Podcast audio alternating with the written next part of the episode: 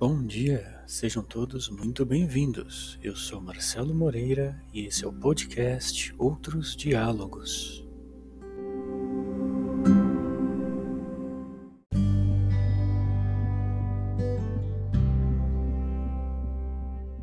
O episódio de hoje se chama Reflexões Espirituais e foi publicado em 26 de julho de 2011.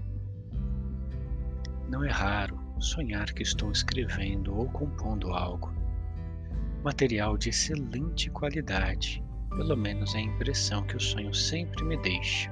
Porém, na vigília, lembro apenas do ato da criação, jamais do produto. Deve ser algum mecanismo de defesa do espírito para evitar a descoberta de que a coisa não era tão boa assim.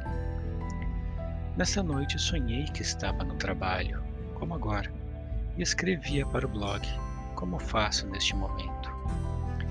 Inusitado foi, ao acordar, lembrar-me do título do texto, Reflexões Espirituais.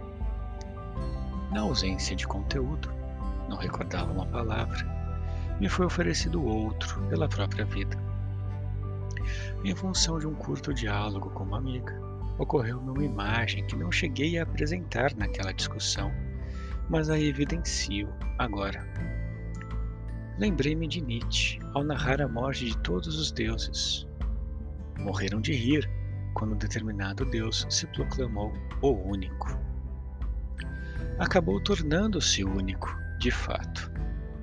Revivemos este evento na cultura atual ao assistir o deus da ciência ser elevado e os demais deuses, a filosofia, a arte, a teologia e, por vezes, a história serem deixados de lado, desconsiderados ou taxados como desnecessários ou supérfluos, convidados à própria morte, enfim.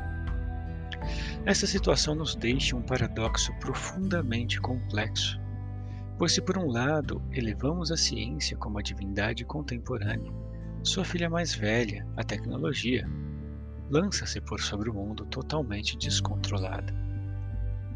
O poder de um Deus e a, e a irracionalidade de uma tempestade. Estes deuses não são em si malignos, mas são vazios, no que se refere à capacidade humana de atribuir valor às coisas. A ciência sai em busca do conhecimento, verdade por verdade, a tecnologia, a produção, engenho por engenho. Nenhuma nem outra produzem valor, capacidade genuinamente humana.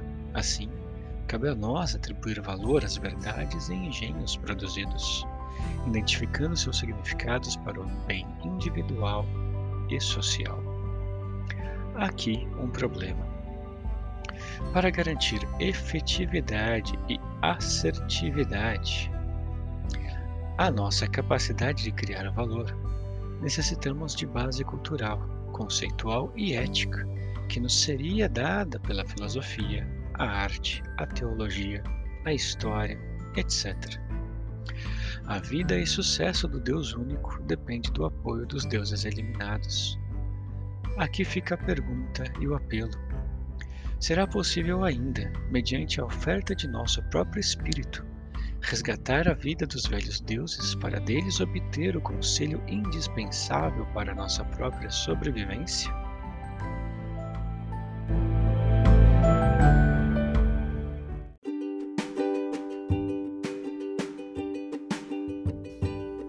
Esse foi o nosso episódio de hoje. Obrigado por retornar. Se você gostou, nos siga se não gostou, envie-nos suas críticas, sugestões, dúvidas. Lembre-se, devemos sempre dialogar. Até a próxima!